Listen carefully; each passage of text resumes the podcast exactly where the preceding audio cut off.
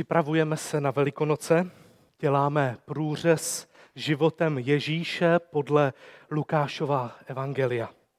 Jakoby Lukáš jasnými tahy kreslil jeho soukromý portrét.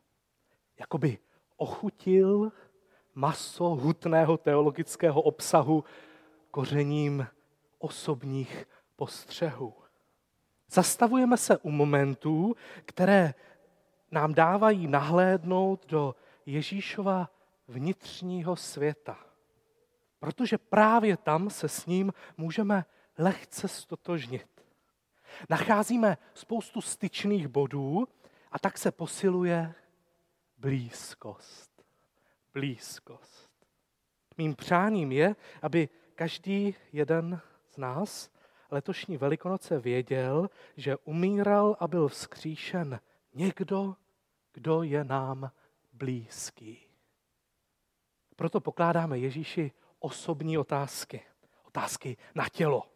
Minule jsme se ho ptali na jeho dospívání a odpovědí nám byl příběh o rozladění a neporozumění v rodině. A z tohoto konfliktu se zrodil Ježíš, který vystupuje sám za sebe. Má svoje vlastní slovesa, vzpomeňte si. Je uvnitř natolik oddělen od rodičů, že s nimi může být blízko. A z toho fascinujícího a povzbudivého dialogu, který má Ježíš s učenci v chrámu, kdy úplně přestane vnímat čas, tak se v jeho mysli zrodí životní poslání. Je nám blízký. Rezonuje s námi, kteří jsme z nezralosti neviděli svět očima druhého. Rezonuje s námi, kteří jsme byli překvapeni z toho, jak jinak může věci prožívat druhý člověk. Rezonuje s námi, kteří se učíme příště nevidět jen sami sebe. Je blízký nám, kteří se odpoutáváme od rodičů a hledáme nový domov i své poslání. Ježíš je nám blízký. Dnes Ježíši položíme neméně osobní otázku. Ježíši, co ti udělalo v poslední době největší radost? Lukáš deset, sedmnáct až dvacet čtyři. Těch sedmdesát se vrátilo s radostí a říkali, pane, i démoni se nám poddávají ve tvém jménu. Řekl jim, viděl jsem, jak Satan spadl z nebe jako blesk. Hle, dal jsem vám pravomoc šlapat po hadech a štírech i nad veškerou silou nepřítele a naprosto nic vám neublíží. Ale z toho se neradujte, že se vám poddávají duchové. Radujte se, že, se vaše, že vaše jména jsou zapsána v nebesích. V tu hodinu Ježíš zajásal v duchu svatém a řekl, vzdávám ti chválu, Otče, Pane, nebe i země, že jsi skryl tyto věci před moudrými a rozumnými a zjevil si je nemluvňatům. Ano, Otče, protože tak se ti to zalíbilo. Všechno mi bylo předáno od mého Otce. Nikdo neví, kdo je syn než Otec a kdo je Otec než syn a ten, komu by to syn chtěl zjevit. V soukromí se obrátil k učedníkům a řekl, blahoslavené oči, které vidí to, co vy vidíte. Pravím vám, že mnozí proroci a králové chtěli spatřit to, co vy vidíte, ale nespatřili. Slyšet to, co vy slyšíte, ale neslyšeli. V centru textu stojí radostný Ježíš. Zajásal. Představuji si doširoka rozevřené oči a rozzářenou tvář. Možná si i poskočil nebo udělal malý taneček. Radost je totiž síla. Chce něco dělat. Nenechává nikoho v klidu. Z Ježíše vytryskne radost jako vroucí modlitba směřující vzhůru. Radost je emoce. Funkce těla, která mi říká, že jsem v přítomnosti něčeho velmi dobrého. A vzhledem k té intenzitě Ježíšovy radosti usuzujeme, že Ježíš musel být v přítomnosti něčeho fenomenálního. Je to největší radost, kterou kdy který z evangelistů o Ježíši zaznamenal. A mě to nepřekvapuje, že si Ježíš uměl vychutnat radost, vyjádřit ji. Ani mě nepřekvapuje, že ji měl okamžitě spojenou s modlitbou chvály. Vždyť jeho mysl byla prosycena žalmy. Už jako teenager si dal závazek, že svůj mozek bude strukturovat podle biblických textů. Vždyť to bylo to, co ho fascinovalo v chrámu. A tak se naučil žalmy. Naskakují mu jejich uh, asociace, tak jako Čechovi naskakují hlášky z Cimrmana. Ježíš od dětství žalmy znal, zpíval, často citoval. A to slovo, které je tady použito pro Ježíšovo zajásání, je to stejné slovo, ta stejná taneční vřelá radost, která je tak rozšířená v žalmech. Žalm druhý, devátý, patnáctý, dvacátý, třicátý a tak dále. V této radosti je nám Ježíš blízký. Našli jsme kontaktní místo. Jen si vybavte svoji radost. Známe radost. Něco, co naše těla umí. Umíme jásat. Ježíš se umí skotačivě radovat. Radost z něj tryská v uctívání. Ale pořád ještě nevíme, co bylo tím dobrem, které v Ježíši tuto radost vyvolalo. Co to bylo? Pro odpověď se musíme podívat do kontextu. Oddíl začíná slovy těch sedmdesát se vrátilo, nebo sedmdesát dva, různé překlady, neřešíme to teď. Nacházíme se v druhé části Lukášova evangelia. Ježíš už teď otevřeně mluví o své blížící se smrti, putuje z těch severních hor dolů do Jeruzaléma a uvědomuje si, že nemá moc času. Vědomí konečnosti, byť tedy s nadějí vzkříšení, vytváří jakési napětí v něm samotném. Asi jako když máte nějaký deadline projektu nebo termín velké zkoušky. Ježíšova frustrace dokonce v jednom z předchozích příběhů probublá na povrch, když učedníci nezvládnou jednoduchý úkol vyhnat démona z nějakého chlapce a Ježíš na to utrousí, jak dlouho tu mám být ještě s vámi a snášet vás. Zvláštní věta z úst Ježíše. Zní mi to trošku podobně, jako když zoufalý pedagog ví, že se blíží konec školního roku velké zkoušky a studenti stále nechápou tu matiku.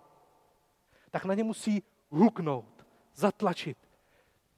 Jak dlouho tady s váma ještě budu? Snažte se, něco dělejte. Ježíš hledá způsob, jak využít ten krátící se čas, jak zvládnout lidská omezení. Omezení času, tlaku i toho, že nemůže být na více místech zároveň.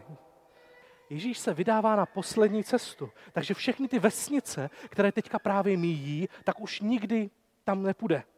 A přesto má velmi silné poselství, které jim chce říct, jak být efektivní.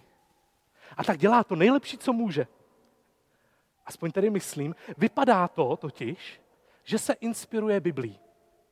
Že jakoby sám hledá styčný bod ve Starém zákoně, hledá někoho blízkého a vybaví si příběh o Mojžíšovi z Numer jedenáct. Tam čteme, jak byl Mojžíš, vůdce izraelského národa, naprosto v jednu chvíli, naprosto vyčerpán, frustrován a zničen. Už to nemohl zvládat, nemohl nést sám všechny ty zatvrzelé, plačící, hladové, naštvané lidi. A v jednu chvíli, v té jedenácté kapitole, se chce na všechno vykašlat a umřít. Pane Bože, už si mě vem, já už tady nechci být, já už, to jsou tvoje děti, ne moje, já se o ně nechci starat. Jeho samota začíná být nezdravá, vede k sebelítosti a sebestřednosti. A tak ho Pán Bůh vyzve, a tady je to právě ten styčný bod s Ježíšem, vyzve ho k tomu, aby vybral sedmdesát lidí, aby nesli to břímě s ním. A opravdu se tak stane, dostanou část jeho ducha a stanou se myslím, rozšířeným týmem. A zdá se, že Ježíš se tady inspiruje stejným nápadem. Po Mojžíšovi vzoru vybírá sedmdesát lidí, podělí se s nimi o své poslání, možná jim dá i část svého ducha, dá jim úkol a ten úkol spočívá v tom, jděte přede mnou do těch vesnic na ta místa, kam já potom půjdu, jděte tam jako poslové pokoje, do nepokojné společnosti, rozhádaných vztahů. Běžte do města a řekněte pokoj vám. A ti lidé, kteří budou rezonovat s pokojem, kteří také touží po pokoji, tak vy je tam najdete. Vy se spolu spřáhnete. přidržte se jich. A pokud to odmítnou, pokud tam nebudou pokojní lidé a nebudou chtít mít s vaším pokojem nic společného, nic si z toho nedělejte, času je málo, běžte dál. Hledejte pokojné lidi. To je kontext tady tohohle z toho příběhu Ježíšovy radosti. Ježíšova radost vytryskne z neradostného období. Je to období, kdy Ježíš často mluví o smrti, směřuje do Jeruzaléma a velmi intenzivně ho tlačí čas. Zároveň situaci aktivně řeší, po vzoru frustrovaného Mojžíše, k smrti frustrovaného Mojžíše, svůj úkol rozšíří na sedmdesát dalších. A tito poslové pokoje, to jsou ti, u kterých nám příběh začíná, se teďka nadšeně vrací a sdílí s Ježíšem svou radost a, a, a on je zabrzdí. Vytvoří jim nepříjemnou situaci. Zabije tu krásnou radost. Oni přijdou, radují se z něčeho a Ježíš jim řekne, z toho se neradujte. Slyšíme zvláštní slova. Jakoby úplně kazí náladu. Vytváří takové napětí divné, zmatek.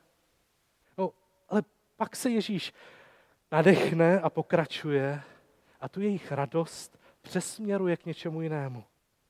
A na to jim ještě předvede a okumentuje svoji vlastní radost.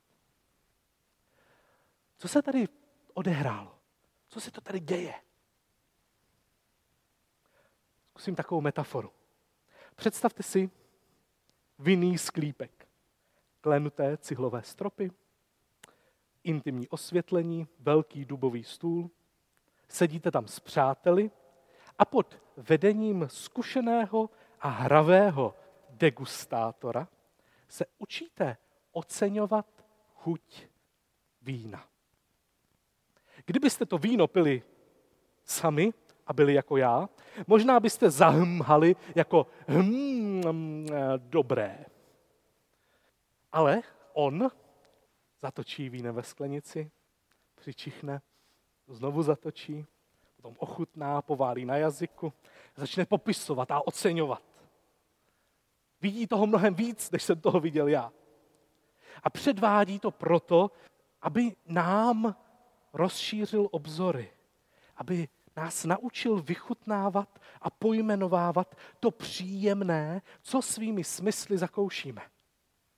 Když to totiž umíme rozlišit, popsat a víme, co to je, tak naše radost z doušku je intenzivnější, než byla předtím. Po takovém školení od degustátora už nebudu dělat jenom hm, dobré, ale budu si to víc vychutnávat, víc užívat, budu na to mít i pojmy. Jakoby totiž naše vědomí a poznání mohlo zintenzivnit naši radost, naše prožívání, naši smyslovou zkušenost. A teď si představte, že něco velmi podobného tady dělá Ježíš. Učedníci mají radost, využili té síly Ježíšova pokoje a sledují, jak jim zlo mizí před očima. I démoni se nám poddávají ve tvém jménu. Wow, to je síla pokoje. Představte si toho démona, který ničí člověku život, vytváří mu tam chaos, oni tam přijdou a vnesou tam pokoj v síle Ježíšova jména. Tak se z toho radují, to si dovedeme představit, ale podle Ježíše to není na té situaci zdaleka to nejlepší. No, jako by ti učedníci okoštovali to víno a pak řekli, hm, takové hm, červené. A Ježíš říká, jako jo, no, ale to není všechno. To není všechno. Zkušený smyslový degustátor Ježíš je zastaví a rozvypráví se o víně, které právě pijí, pak sám ochutná a začne se před nimi radovat a rozplývat a nakonec vystihne jedinečnost tohoto nápoje, jedinečnost tohoto okamžiku. Chce jim ukázat mnohem víc tónů, chutí a vůní toho, co se právě teď děje. Pojďme se na to podívat, jak jim to ukazuje. První, co říká, je, že jim rozšiřuje obzory. jakoby jim řekl, odkud to víno pochází a něco speciálního o něm. To první, co Ježíš dělá, je tedy, že jim rozšiřuje obzory. Zasazuje tu jejich zkušenost se zlem, které se poddává božímu pokoji, do širšího kontextu. Používá takový starozákonní obraz z Izajáše. Viděl jsem, jak Satan padl z nebe jako blesk, nebo byl svržen z nebe. To, co se teď děje, učedníci, to, co jste právě zažili, ten pokoj, který se rozšiřuje do míst, kde nebyl pokoj, tak není jenom váš dílčí úspěch. Je to součást velikého pádu a porážky nepřítele. Součást božího pokoje spadajícího na zem. Boží duch skrze vás rozšířil pokoj na konkrétním místě, v konkrétním životě toho člověka. A chci, ať to víte, že to není jen něco malého, omezeného, že to je velký kosmický boj Pána Boha, rozšíření pokoje do světa. Chci, ať to víte, protože když se vám zvýší vaše vědomí toho, co to je, tak se zvýší a zintenzivní i vaše prožívání. Takže jim rozšiřuje obzor. A potom, druhá věc, jim dává alternativní důvod k radosti. To je právě to, z toho se neradujte. Radujte se z toho, že vaše jména jsou zapsána v nebesích. Ježíš zase použije jinou prastarou metaforu, metaforu, že Bůh má knihy se jmény těch, kteří mu patří. Židé milovali seznamy a rodokmeny, to bylo jejich, protože člověk, klidně i mrtvý, nebyl ztracen ani zapomenut, protože byl napsán v rodokmenu, někdo si ho pamatoval, byl v nějaké knize. A když hledali způsob, jak vyjádřit posmrtnou naději a jistotu, důvěru, tak jim pomohla představa boží knihy, ve které je jejich jméno zapsáno. Nebude zapomenuto. Pán Bůh o nich ví, i kdyby umřeli. A právě tam Ježíš přesouvá tu jejich radost. Neradujte se z moci, kterou máte, z úspěchu, z vítězství. To je taková křehká radost, protože když se budete radovat jenom z tohodle, tak potom je velké nebezpečí, že až se vám nebude dařit najednou, tak co z toho zbude? Ztratíte schopnost se radovat? Pokud je vaše radost vázaná jen na vaše úspěchy, na schopnosti, co když je ztratíte? Ztratíte schopnost se radovat? Pozor na tuto radost. Radujte se z něčeho ještě lepšího, ještě jiného. Radujte se z toho, že jste občani Božího království. Bůh tě má z milosti někde poznačeného. To je důvod k radosti. A já chci, ať to víte, protože vědomí rozšíří a zintenzivní samotné prožívání. To jim Ježíš říká k té jejich ochutnávce, po které řekli hm, červené, tak jim to rozšiřuje. A potom Ježíš udělá další věc, to je ta druhá část textu, kdy Ježíš sám jakoby ochutná to, co právě teď tady zakouší, vychutná přítomnost okamžiku a řekne: vzdávám ti chválu, Otče, Pane nebe i země, že jsi skryl tyto věci před moudrými a rozumnými a zjevil si je nemluvňatům. Ano, Otče, protože se ti tak zalíbilo. Ten návrat sedmdesáti a jejich úspěch znamená, že Ježíši se stejně jako Mojžíšovi podařilo vyřešit problém s vlastním omezením, samotou, možná i frustrací. Ježíš se raduje nad tím, že tíhle malí vědí, že něco pochopili, že těch sedmdesát maličkých zná cestu pokoje. Že vytváří dokonce jakýsi takový hravý protipol té vážené židovské radě, veleradě Sanhedrinu, kteří sídlili v Jeruzalémě, tak jich bylo sedmdesát. A ti nechápou, ale tady tíhle ti obyčejní malí chápou. A Ježíš se z toho raduje, zároveň se nechvástá úplně svým úspěchem. On by taky klidně mohl říct: jo, to se mi ale manažersky podařilo optimalizovat zdroje a potenciál sedmdesátky. Klidně by to tak mohl říct. To neříká. Ne, nepřiřkne zásluhu sobě, přiřkne ji Pánu Bohu. Bůh dělá to, co se mu líbí. Zjevuje z milosti něco druhým. Wow! Ale tak jako Ježíš u té uchutnávky učedníků je nenechal u toho prvního degustačního vjemu, ale jde v rozšíření chutí dál, tak i u sebe jde dál. Nejdřív se zaraduje z tohoto úspěchu, který přiskne Pánu Bohu, ale potom pokračuje.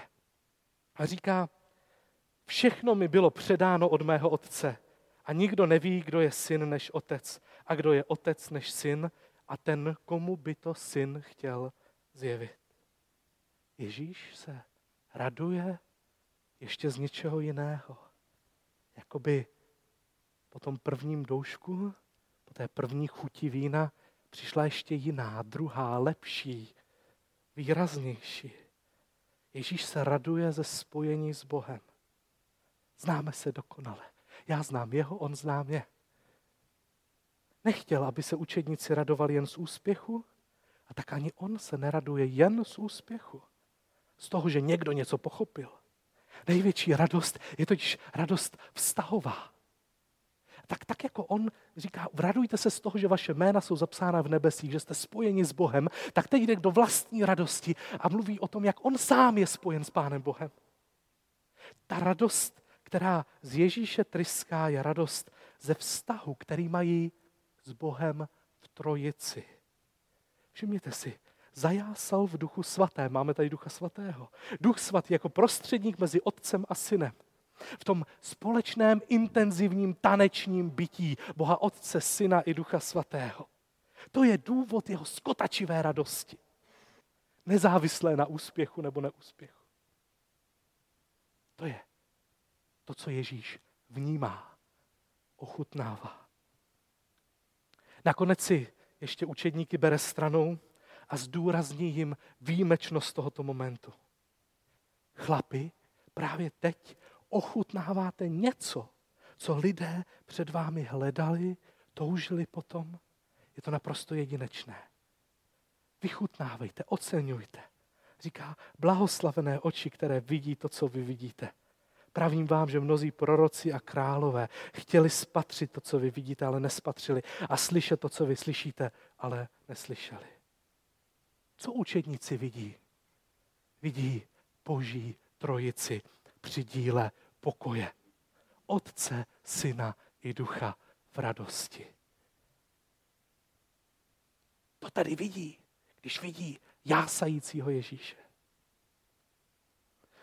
Co to s nimi udělalo? Příběh má otevřený konec.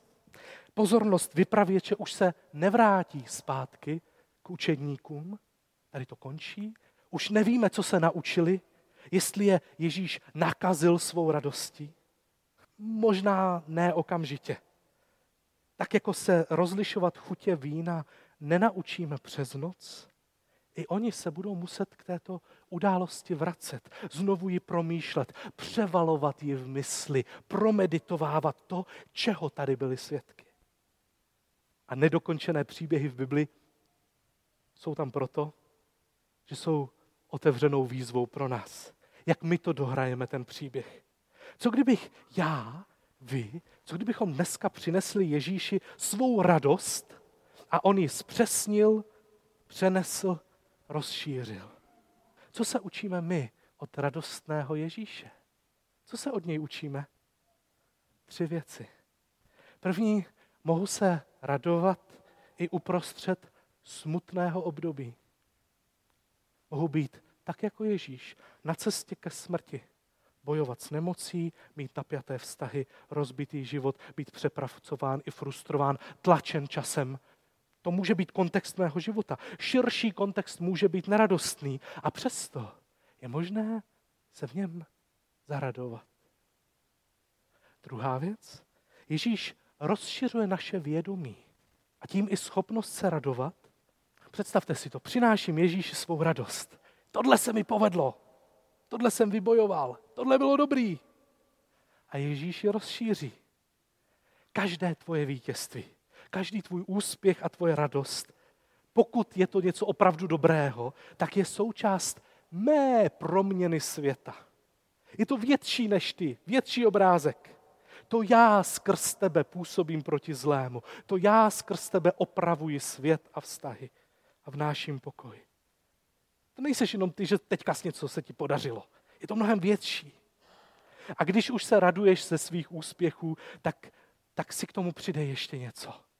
Radost vztahovou. Radost ze vztahu s Bohem.